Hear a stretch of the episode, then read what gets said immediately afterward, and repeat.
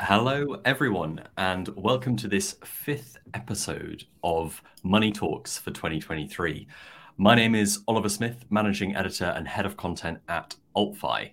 Money Talks is AltFi's monthly industry discussion of the biggest trends and topics in fintech with some of the biggest names in the industry. Now, this month, we're going to be delving into where crypto goes next with two special guests. But just a heads up, our next episode is going to be in June, and that's one where my colleague Daniel Lanyon will be fresh back from Amsterdam to tell us all about what was happening on the ground at Money twenty twenty. You can register for that episode right now um, on Bright Talk. Uh, you can pre-register. There's a link just below your screen in the attachments. Um, or if you subscribe to Money Talks as a podcast, uh, that episode will be delivered straight to your smartphone as soon as it's released. Now, as I said, I'm delighted to be joined by two special guests today who are going to help us unpack where crypto goes next. So let me bring them back on stage to introduce them. Um, let me first welcome Mauricio Magaldi, who's the Global Strategy Director of eleven F S. Welcome, Mauricio. Where are you joining us from today? I'm at the office. Thanks for having me. I'm at our office in Finsbury Avenue. Uh, glad to be here. Uh, looking forward to the talk. Thank you so much. Great to have you here.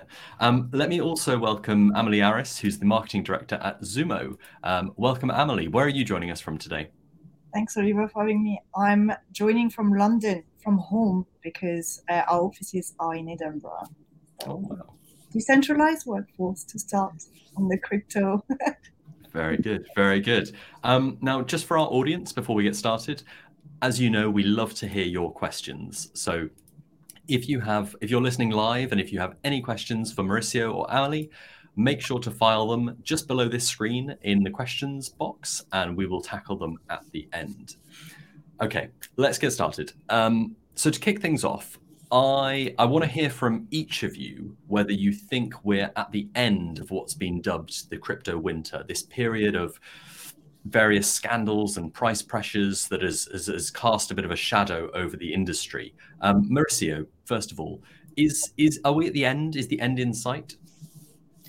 I usually don't comment on prices, and and usually is the developer activity that kind of, you know, I used to gauge. Uh, I heard this expression the other day: the beaver market, instead of the bull market or the bear market, at the beaver market, because beavers build during the winter. So I, I, I just thought this was hilarious, and I've been using this ever since. And I think that from the reports I've seen on um, developer activity and the amount of projects that continue and the special projects that continue to be funded, I think we can say that there's continued, you know, this is a continuation of the beaver market. And um, irrespective of the prices of the digital assets, we're seeing a lot of activity and a lot of innovation still pouring into the ecosystem. Uh, it's not um, that um, inflow of V C money we we saw in previous years uh, that were uh, very beneficial for innovation in the ecosystem, but for the projects that are really uh, are bringing in that edge, we're seeing uh, that money come in as well. So I, I I'm I'm bullish on the development that's going on, and if we want to say that it's still crypto winter, yes, but maybe we're warming up to a season of, of higher prices. We saw an uptick on Bitcoin and Ethereum uh, last week and c- continues uh, this week. Even with the introduction of Shapella, uh, Ether didn't really uh, roll back as uh, initially anticipated, which in market languages, this was already priced in, maybe, into the asset. Uh, but still uh, interesting to see that proof of stake as a concept and in, and in practice is working as designed. So, yeah, I think it, it makes me bullish. But again, uh, builders going to build. Absolutely, especially in a, in a beaver market. Um, fantastic. Thank you, Mauricio. Amelie, um, what are your what are your thoughts on this? Again, Zumo um, maybe has a little bit more exposure on the pricing end of things. Is the end in sight? Um, well, I hope so. I'm very similar in terms of uh, my view um, uh, than that Mauricio has. Is that to me, like, so we are uh, so Zumo, we've got like the two sides of the business. Uh, we've we're focusing now primarily on the B two B side, Um, and on the B two B side, I can just tell you that it just echoes what Mauricio is saying in terms of like the beaver market is building, building, building. Um, and we see a lot of our enterprise clients who actually want to build on that winter so that they are ready for the next phase. So this is, to uh, to me, an indication that we're pushing from now what in the last, in during the COVID time was purely like retail getting like extremely bullish on this to now like maturing, maturing um, and getting into like the institution that are going to uh, build and provide like the next phase for um, for the industry.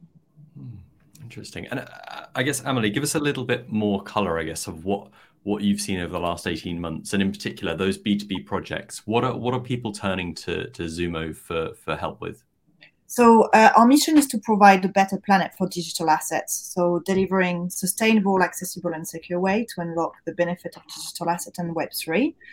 Um, so the last eighteen months, we've seen in the space trust being broken, and that is with the like of like Celsius first, and then we thought it was finished, that we were going to like move on, and then we saw F T X.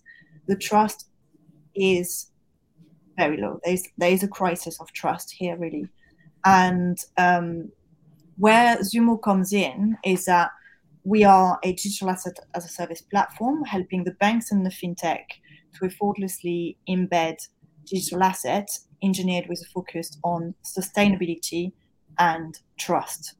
And these are two components that need, that right now the industry need to be able like to, to build.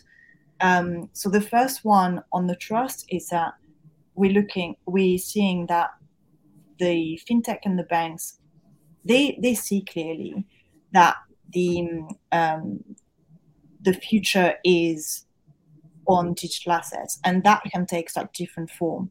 It can be an investment, but it can be like improving like payments rail. It can be um, uh, because like now we're seeing also like the demand from uh, brands who are going into into Web three. So they see that they have to be to be there. Mm-hmm. But the way that they are doing it, like they're looking at like providers that are building sustainably, sustainably and taking into consideration like regulation and, and compliance. So like crypto is going to go under the same regime as um, any any other like financial product. Um, and this is for all the providers that, for all the, the the tech uh, companies who have been building from the get-go on compliance, then they are in, in, in they are in a good position.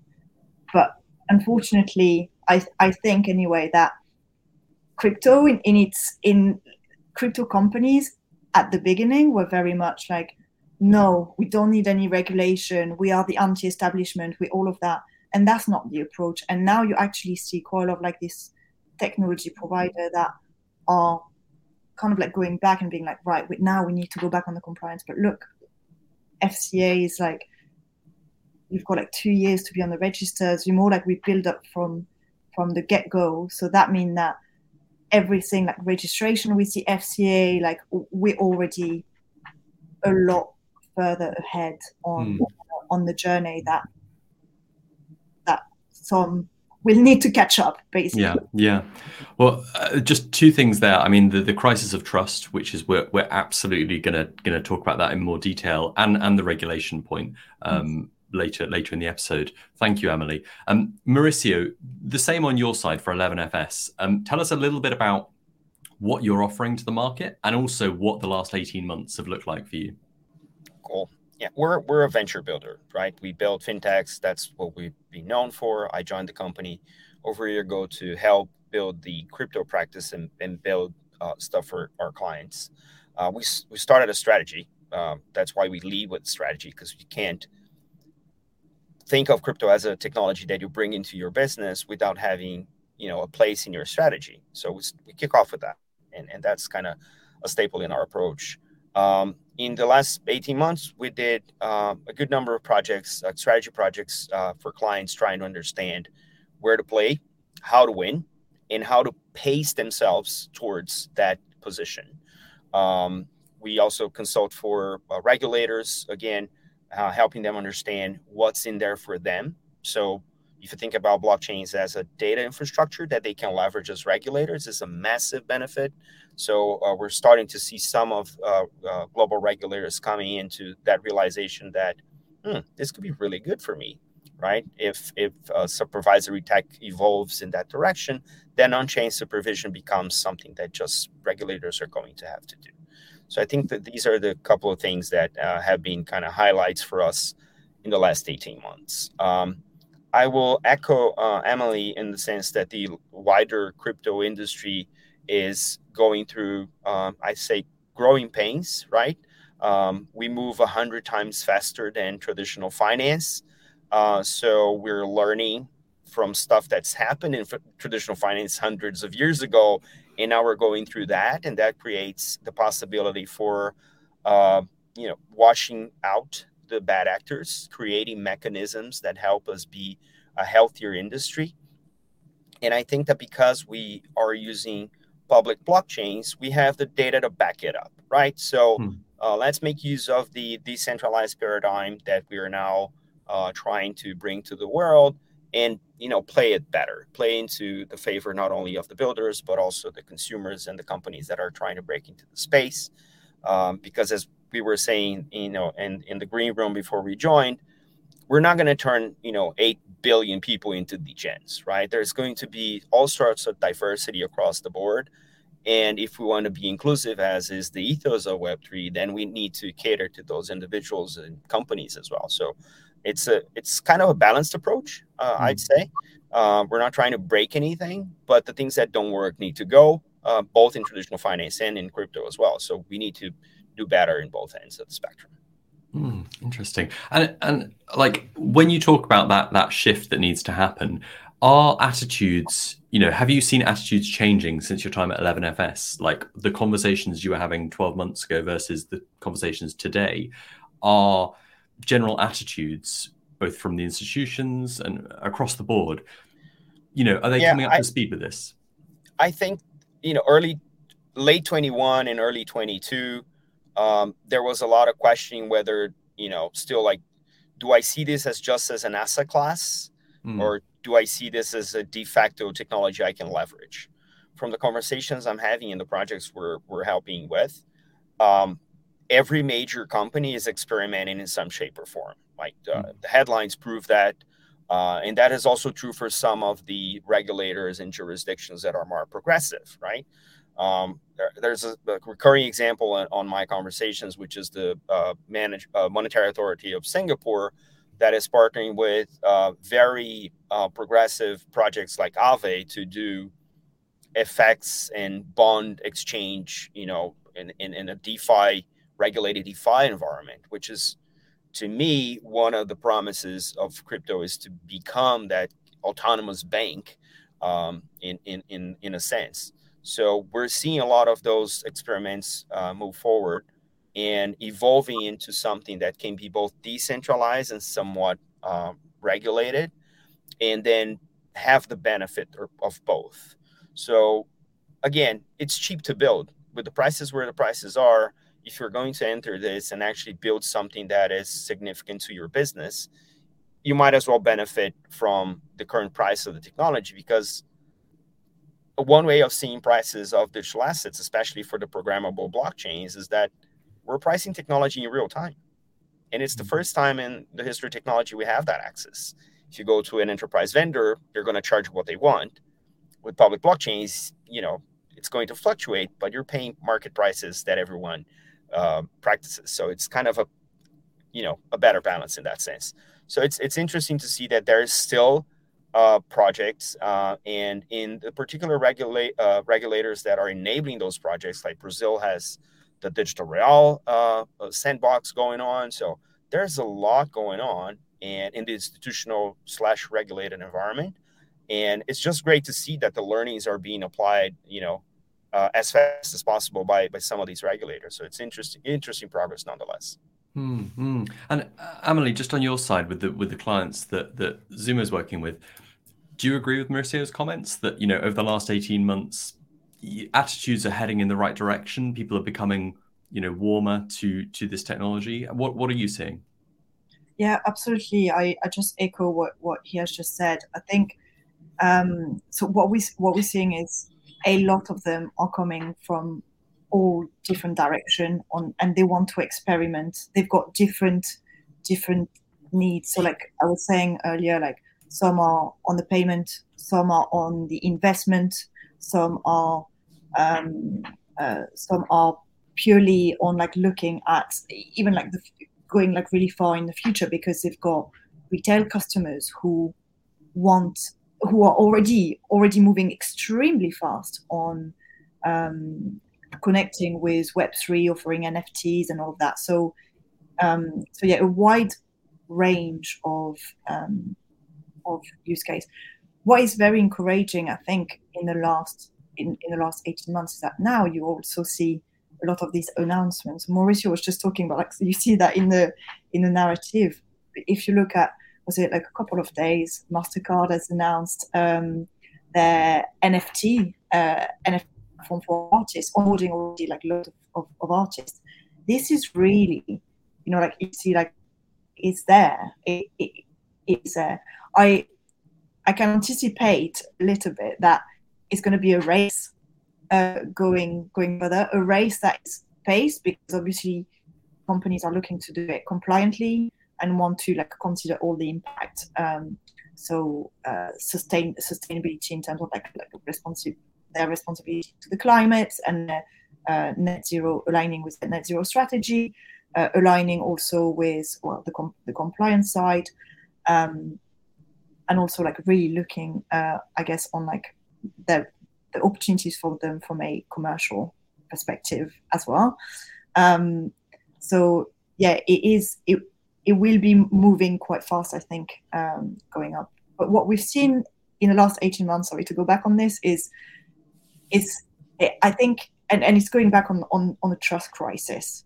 Is we've seen it, a bit of a like going, going, going up, taking a step back. And then starting, and then starting mm. again. This mm. this has been like the feeling in the last, um, especially since F T X, to be honest. Yeah. Well, let's let's talk about, I, I guess, that crisis of trust. And and you know, this year, crypto has not been short of of scandals. There's you know, at, at one point it felt like it was one after another, and it, in fact, you know, they were all very much interlinked um, in a way. Are you know, Mauricio, from from your view, are are there more scandals behind us now than ahead? Are we are we over this this kind of phase? Um, and and how should people think about this crisis of trust? You know, especially when there have been these large players um, falling recently. Yeah, I think the way to think about this is uh, we're we're so early in this industry that most of us that are dealing with crypto are pretty much touching the blockchain, right? Mm. Um, it's the infrastructure. We're touching the infrastructure. Like, it's early days of the internet in, in comparison, right? Um, so maybe think of your self-custodial wallet as your dial-up modem. I, I don't know, you know, it's something like this. But the fact that we're having this kind of cleanup on the industry that has been not only coming in larger volumes, but also coming because there is the on-chain transparency, is very significant. Because if we can clean the industry this early and establish ways of working and, and, and ethical standards to participate in the industry in ways that are increasingly better with the same speed that the, the scandals are happening, that means we're getting better faster. And that is important. And that fosters innovation, and that builds trust for the next, if you want to call it, bull run. But my concern is more of mainstream adoption, right? When is this an infrastructure that everyone understands and nobody else cares about it anymore? Because when technology works, it just fades into the background. Um, and I can't wait. I've been doing this since professionally since twenty seventeen. I can't wait for a day where we'll not talk about blockchains, or it's just the way we do things, right? It's the way we own things, it's the way we deal with money, it's the way we deal with property. So I think if we accelerate um, the industry and the cleanup, we get better faster, we get more mass adoption faster, and we can just start to talk about the benefits of censorship-resistant digital ownership that's global, digital, twenty-four seven, permissionless, creating new business models and enabling people that didn't have access to mainstream services to now have it. So I know it sounds um, drastically positive uh, in a way, but I don't think we're past uh, further crisis. I think we will see, because greed is there, right? We're financializing data in ways we haven't uh, yet. Uh, so it creates a lot of greed, and I want to get rich faster now that this is available. But we'll strike balance, um, not only because we need to, but because it's best if we do.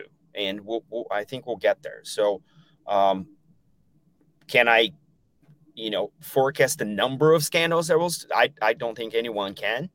But I think we'll be able to deal with that increasingly more um, professionally and adult-like.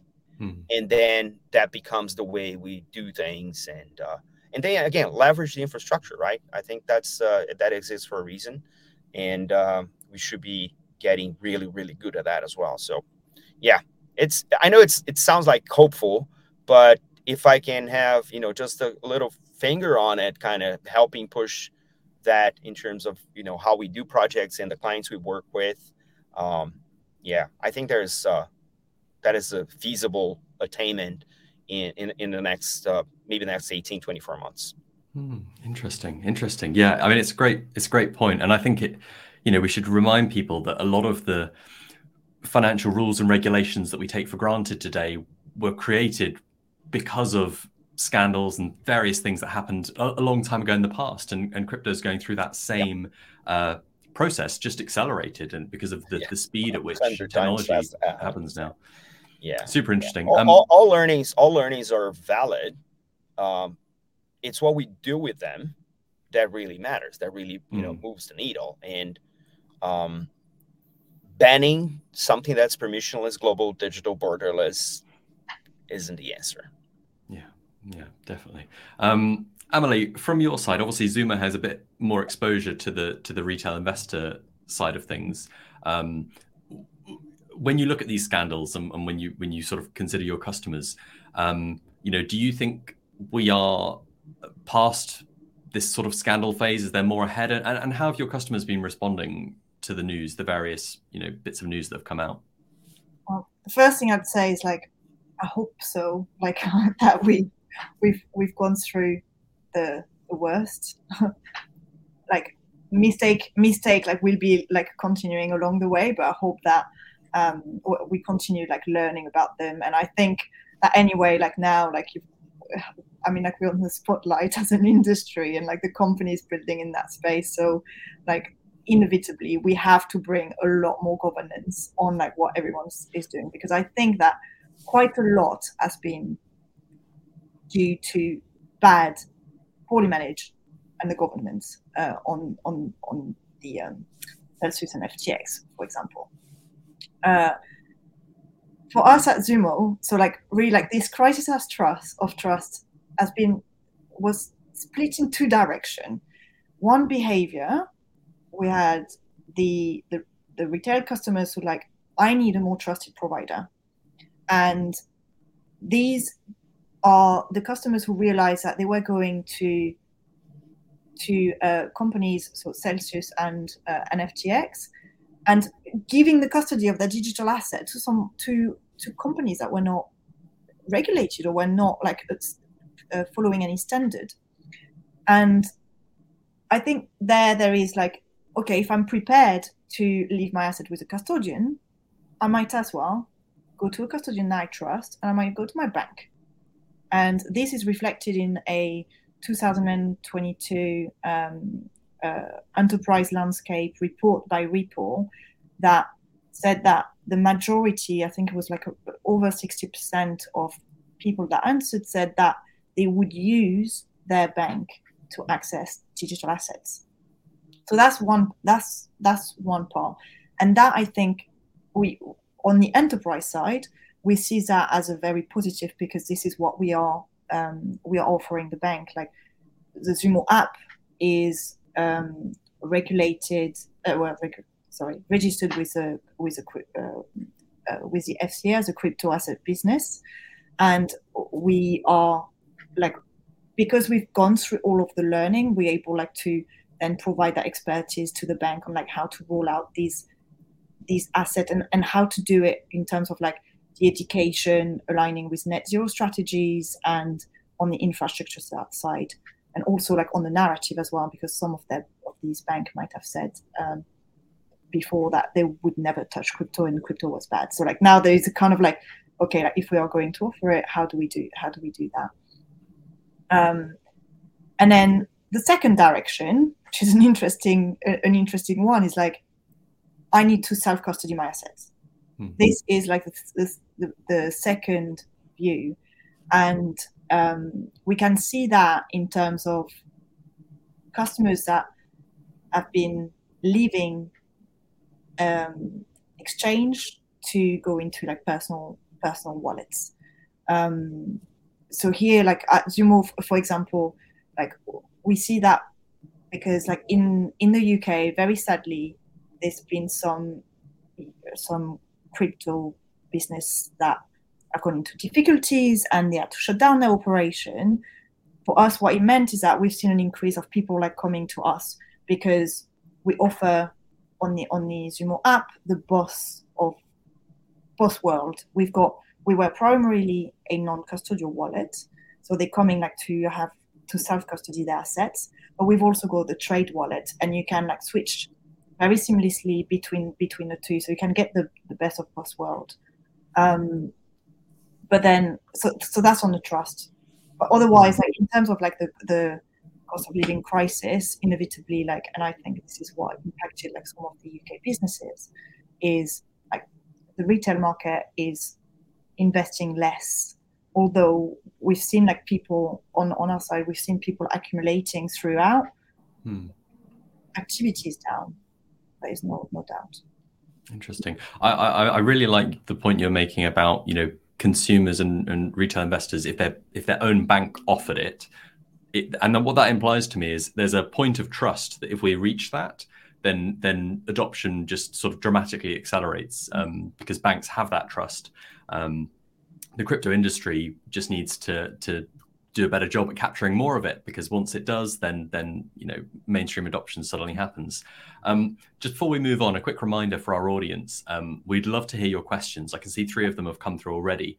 If you have a question, now is a good time to file it, because we will get to it before we get to the end of the show. Um, okay, I, I, I'm gonna I'm gonna jump a little bit, because I do want to talk about regulation and I guess political attitudes. We've just had.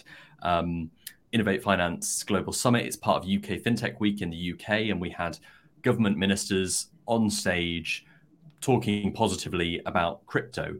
Um, in the U K, you know, it's it's felt like we've had quite a bullish political attitude um, for a little while now. Although obviously the crypto winter and the various scandals have have forced maybe a slight cooling there. Um, Mauricio, I'd love to hear from you first of all. You know. How how do you see the political attitude towards crypto at the moment? Has it cooled, or is it is it recovering? I think there's two examples in practice. Other than, I mean, if you put politicians on the stage, they'll talk, right? Um, if if they have the spotlight. So I think we need to look into the more practical side of things. And there's two bills uh, going through uh, the process in in the parliament. Um, right now. One is the Electronic Trade Documents Bill, which enables international trading to use digital assets for some uh, some of the documents that are uh, uh, bearing documents, like Bill of Lading. So I think that is a massive enabler, especially because U K law is used uh, for around eighty percent of the trade finance contracts in the world. So that is a massive unlock for the whole industry. And we've, uh, through the Whitechapel think tank, uh, have written about it and have partnered with uh, Lord Holmes of Richmond, who's championing that bill. Then we have the uh, F S M B, Financial Services and Markets Bill, which is also moving through the parliament, which gives us more of a framework that will address some of the not yet clear points towards digital assets, right? So that alone are two very good indicators in the U K that the whole spiel of becoming a crypto hub of sorts and being globally competitive and repeating the success the U K had with fintechs in the world of digital assets is not just a discourse, but there is an activity going on, which is very similar to progressive jurisdictions we're seeing towards digital assets. So my theory uh, is that once a major jurisdiction actually nails that kind of regulatory framework or legislatory framework between fostering innovation and protecting companies and consumers, then we're going to attract investment, we're going to attract talent, we're going to attract entrepreneurs, we're going to attract innovation, and then obviously that brings a lot more innovation and prosperity to that jurisdiction, and it creates a global uh, differentiating factor, uh, you know, you know, around the global economy, right? Mm. Um, so I think that is kind of promising. Uh, we're seeing different countries tackle the problem differently, which at this stage creates what regulators call regulatory arbitrage. So if I'm not welcome here, and there's a little bit more kind of nuance in the other jurisdiction, then I'm going to move my business there. Again, the infrastructure is global, digital, twenty-four seven, borderless, permissionless. Just move and build a business there and use the same infrastructure without, you know, changing that, you know, uh, underlying cost. It's easier to do now. So how does the regulated world come into play to even that out and avoid regulatory arbitrage, which is risky for everyone involved? Uh, is to sound uh, collaboration with the industry, right? Uh, the F C A did crypto sprints, I think, last year to get the the, the, the industry in the same room. Um, the, uh, uh, the U K does a lot of consultations with the market. Uh, there's one now going on for N F Ts and another one for uh, the digital pound.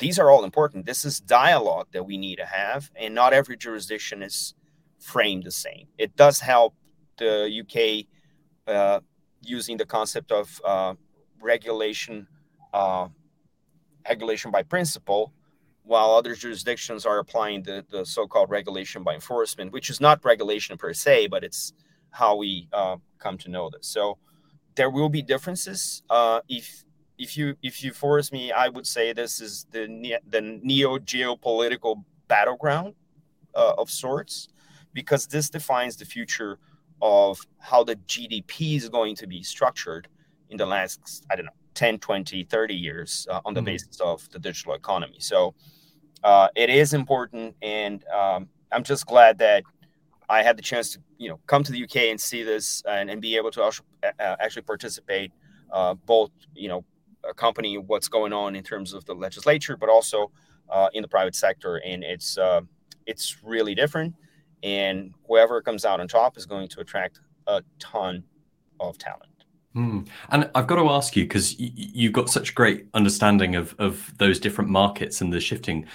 When you say who comes on top, obviously, I, I'm, I'm assuming the U K obviously is not the most progressive jurisdiction, but do you have a rough sense of, of, of how we're doing, how we stack up against others? Are we in the, you know, the top five, the top ten? I, I think um, the top three um jurisdictions that are engaging the industry right now and pointing a way towards that balance between adoption and control uh is Singapore, the U K, and Brazil.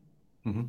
Uh, there is a lot of conversation, there is a lot of experimentation with the support of the regulator, be it in a sandbox, be it on a specific project.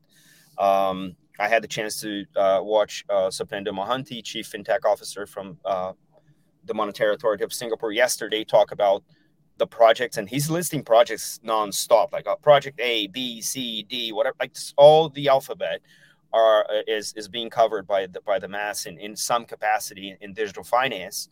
Um, and and yes, I understand that Singapore is, is is a smaller country, but you have then Brazil with the Lyft Challenge doing amazing things with the, the Digital Real and um, the C V M doing tokenization sandboxes. So there is a, an actual uh, interest for some of these regulators in particular countries to engage the industry and create the conditions for innovation to happen. Um, and again, I think that's, you know, the byproduct of that is once these things are cleared and the frameworks there, uh, respecting uh, not only, again, control and innovation, but also understanding what this decentralized paradigm means hmm. to centralized regulators, because these are uh, completely different mindsets. I think we're going to see a lot of uh, innovation actually settling in and creating that bigger impact that uh, Amelie was mentioning. Mm. And Amelie, as a, a you know a participant in this space, in terms of Zumo, like what's your what's your view on on the political attitudes and the regulations? And would you agree with Mauricio that you know the U K is in the top three, maybe not the top, but the top three um, jurisdictions when it comes to engaging and and embracing the community and the challenges and, and working through them? Um, I wouldn't comment because I don't, I, it's not quite my my space on like which jurisdiction is the best from, I guess it depends who you ask. I think like for us, having participated in the crypto sprint and being registered, I'd say yes, the U K is a great place to be. But then for people now coming in, I don't know. um, like, I, so at, having attending um, the Innovate Finance Global Summit in the last two days, I can say that it is extremely bullish because, and I was very encouraged by um, some of the announcement that we heard from the F C A. Like they, um, it was like um, Jessica Rusu, Chief Data um, Information and Intelligence Officer at the F C A, um, launched two initiatives there.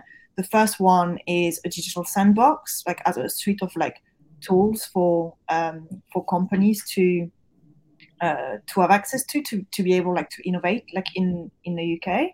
And then the second one is like a, a direct line to the F C A for companies who have any question like to build. So that really shows the the willingness from the F C A to um, to come and like spur innovation.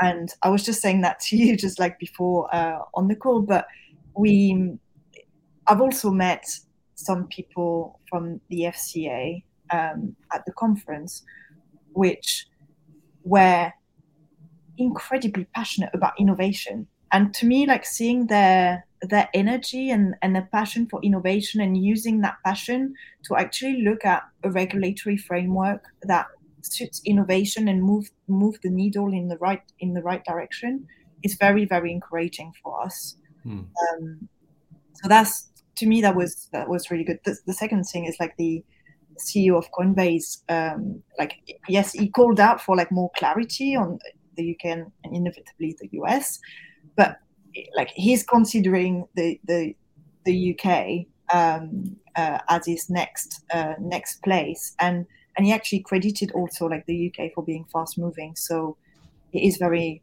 uh, very interesting. The other thing that is um, that is indicating that the U K is um, really willing and want to move fast is the amount of consultation that there that there are. They're really consulting like the industry, and like you've got like bodies, incredible bodies like uh, Crypto U K, um, G B B C. Uh, the A P P G, um, all of these are all like working, consulting, regulator, consulting regulators, consulting like A P P G, like doing like amount of like lobbying, putting us like in front of like in, in the government. Um, that is that is incredible. I mean, like my, I've got an incredible uh, guide I'm working for, like Daniel, um, on research and policy, and he's const- constantly busy with that. So that really shows that we're moving into the right direction. Mm, mm, fantastic. Um, we we are coming to rapidly towards the end, and I want to make sure we answer some some audience questions before we get there. Um, and I've got two questions I'm going to pick out, um, and they both address different topics that we have not spoken about today. The first one, uh, Dan Fahini from Fini FinTech um, has asked uh, about F T X, but specifically, what is the future of stablecoins and their supposed stability? Um, yeah, a big, big question. Um, we've only got five minutes left, but um, Mauricio, I wonder if, if you could weigh in on this one. Uh, I think we're going to see uh, regulations coming out to determine what uh, stablecoins uh, need to look like, right? Uh, if you get uh, one of the largest stablecoins is U S D C from Circle, and Circle is, I mean, Dante, who's the policy, uh, head of policy and strategy, is constantly in D C, is constantly engaging with regulators. And I think that is a good indication. Um, I think we learned that using uh, what my friend Luca Prosperi calls endogenous collateral, meaning collateral that has the same behavior as the stable coin you're trying to stabilize, is a recipe for disaster. Um, but we still have to figure out the specific taxonomy and, you know, the dynamics of a stable coin. Uh, it will be maybe converted into what uh, some of the regulators are calling the tokenized deposits, uh, maybe backed by um, wholesale C B D Cs.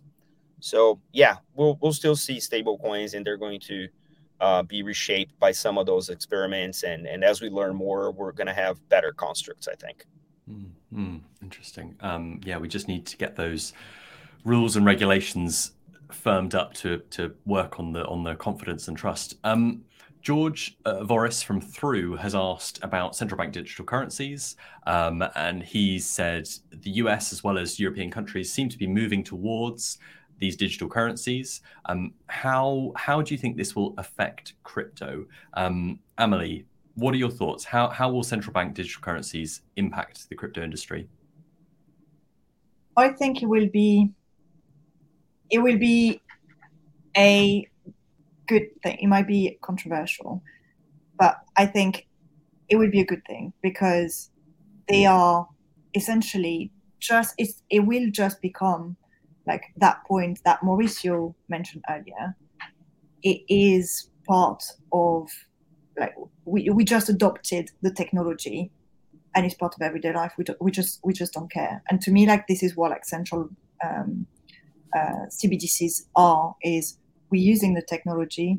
Uh, we can question the decentralization, but it is a progress into having then that money that works for for like a, a digital um, a digital world. So, so very much a net positive. Mauricio, do you agree? Yeah, um, I we, we could do another one just on uh, C B D Cs and stablecoins. I'll be a little bit more controversial. I'm very hopeful that we nailed the wholesale um, C B D C because I think that's going to be amazing efficiency for the financial services as a whole. And I hope we ditch retail C B D Cs. I don't think we need that degree of penetration in our daily lives from, um, albeit a decentralized infrastructure, but a centralized entity peeking into that. So I, I'm, I'm much more a fan of the hybrid Uh, architecture between having public wholesale C B D Cs and banking issued uh, C B D Cs backed stablecoins. I think that'll be a better arrangement for individual liberties and censorship resistance that currently only cash can do. Interesting. Gosh, yeah, you're quite right. We could definitely have another um, conversation about this. We we should probably do a round two, maybe in six months' time. We'll see how everything's changed. Um, yeah.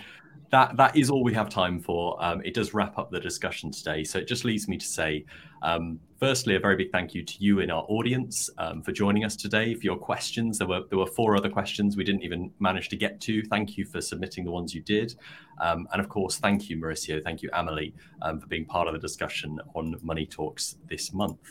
Um, As I said at the start of the episode, we're going to be back on the fifteenth of June, where my colleague Daniel uh, will be discussing his takeaways from Money twenty twenty. That's our next episode of Money Talks. Um, and for those of you joining us next week at AltFi's Festival of Finance in central London, I look forward to seeing you there. I know Mauricio and Amelie are both going to be coming along. Um, but until then, until the next time, have a great day and we'll see you then. Goodbye.